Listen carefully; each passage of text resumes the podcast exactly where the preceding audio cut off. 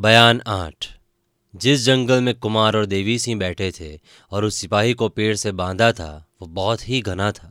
वहाँ जल्द ही किसी की पहुँच नहीं हो सकती थी। तेज सिंह के चले जाने पर कुमार और देवी सिंह एक साफ़ पत्थर की चट्टान पर बैठे बातें कर रहे थे। सवेरा होने ही वाला था कि पूरब की तरफ़ से किसी का फेंका हुआ एक छोटा सा पत्थर कुमार के पास आ गिरा। ये दोनों ताज्जुब से उस तरफ़ देखने लगे कि एक पत्थर और आया, मगर किसी को लगा नहीं। देवी सिंह ने ज़ोर से आवाज़ दी। कौन है जो छुप कर पत्थर मारता है? सामने क्यों नहीं आता?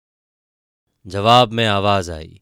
शेर की बोली बोलने वाले गीदड़ों को दूर से ही मारा जाता है। ये आवाज़ सुनते ही कुमार को गुस्सा चढ़ गया। जट तलवार के कब्जे पर हाथ रखकर उठ खड़े हुए। देवी सिंह ने हाथ पकड़कर कहा, आप क्यों गुस्सा करते हैं? मैं अभी उस नालायक को पकड़ लाता हूँ। वो है क्या चीज़? ये कहकर देवी सिंह उस तरफ़ गए जिधर से आवाज़ आई थी। इनके आगे बढ़ते ही एक और पत्थर पहुँचा, जिसे देख देवी सिंह तेज़ी के साथ आगे बढ़े। एक आदमी दिखाई पड़ा, मगर घने पेड़ों में अंधेरा ज़्यादा होने के सबब से सूरत नहीं नज़र आई। वो देवी सिंह को अपनी तरफ़ आते देख एक और पत्थर मारकर भागा। देवी सिंह भी उसके पीछे दौड़े, मगर वो कई दफ़ा इधर उधर लोमड़ी की तरह चक्कर लगाकर उन्हीं घने पेड़ों में गायब हो गया।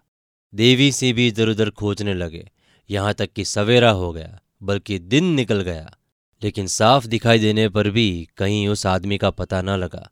आखिर लाचार होकर देवी सिंह उस जगह फिर आए, जिस जगह कुमार को छोड़ गए थे। देखा तो कुमार नहीं थे।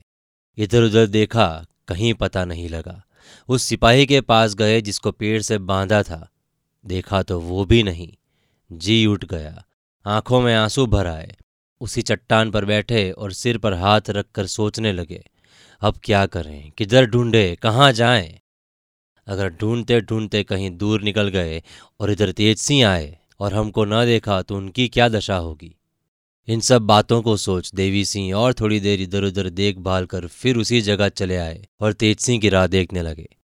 बीच बीच में इस तरह कई दफ़ा देवी सिंह ने उठ उठ कर खोज की, मगर कुछ काम न निकला।